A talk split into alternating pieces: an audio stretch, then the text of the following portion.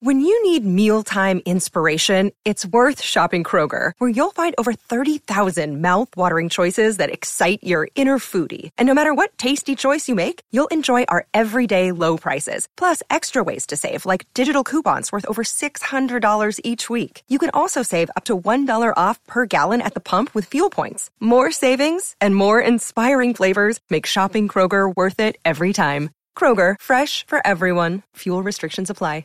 With threats to our nation waiting around every corner, adaptability is more important than ever. When conditions change without notice, quick strategic thinking is crucial. And with obstacles consistently impending, determination is essential in overcoming them. It's this willingness, decisiveness, and resilience that sets Marines apart. With our fighting spirit, we don't just fight battles, we win them. Marines are the constant our nation counts on to fight the unknown. And through adaptable problem solving, we do just that.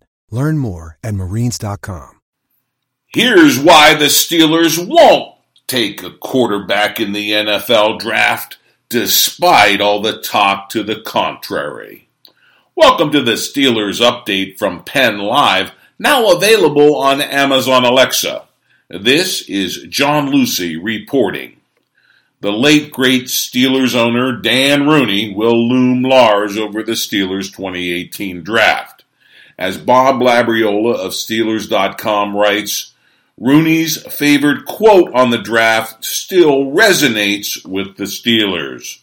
Rooney said, quote, Too many scouts are worried about winning the draft. The idea is to win the Super Bowl. With the Steelers still following that Rooney roadmap on NFL draft day, there is no way the team will take a quarterback later this month when they're on the clock with the 28th pick. Doing so would violate the Rooney rule that the draft is about winning the Super Bowl. With quarterback Big Ben Roethlisberger healthy and committed to the team for the next three years at a minimum, winning the Super Bowl simply does not involve drafting a quarterback in 2018. Yet that hasn't stopped so many so called draft gurus from talking endlessly about the prospects of the Steelers taking a young arm high in the draft. But as Labriola wisely points out, doing so would signal Pittsburgh is giving up on the quarterback it took just last year in the form of Joshua Dobbs out of Tennessee. And for those who argue the Steelers could take Louisville's Lamar Jackson and play him as a quarterback slash runner a la Kordell slash Stewart from the 90s, that goes against the wishes of Jackson and his closest is advisor, his mom. The Jackson camp wants to play quarterback, period. The other name mentioned as going to the Steelers with the 28th pick is Oklahoma State quarterback Mason Rudolph. Again, Labriola writes this would mean casting off Dobbs, and it would do nothing to advance the Steelers' cause of winning a Super Bowl in 2018. And that would violate the Rooney draft rule. Sizing up the Steelers' Super Bowl chances for this coming season, the offense is fully intact, but it's the defense that needs more depth at linebacker, safety, and quarter, cornerback in order to compete for a championship.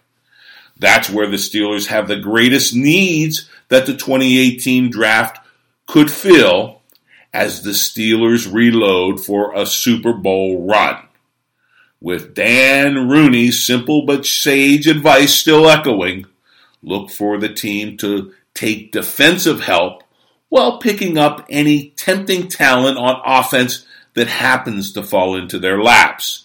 Just do not expect any quarterbacks to be drafted by the Steelers. Now for some quick news and notes. The Steelers announced signing a trio of offensive linemen tackle Joseph Cheek, tackle Larson Graham, and center Parker Collins. All were signed to one year contracts, and they will provide depth on the 90 man Steelers roster going into off-season team activities and training camp this July. Just how successful have the Steelers been these past several decades? Well, going back to Coach Bill Cowher's first season in 1992, the Steelers have had just three losing seasons. Only the Green Bay Packers in Titletown can say the same. The Patriots have four losing seasons in that span, the Broncos five, and the Colts six. Quite simply, that's an incredible span of success. In Pittsburgh, the standard is the standard. Well, that's the Steelers update for today. Come back daily for the latest on the black and gold. And do go to Amazon Alexa and sign up for the podcast because we're doing it all off season long.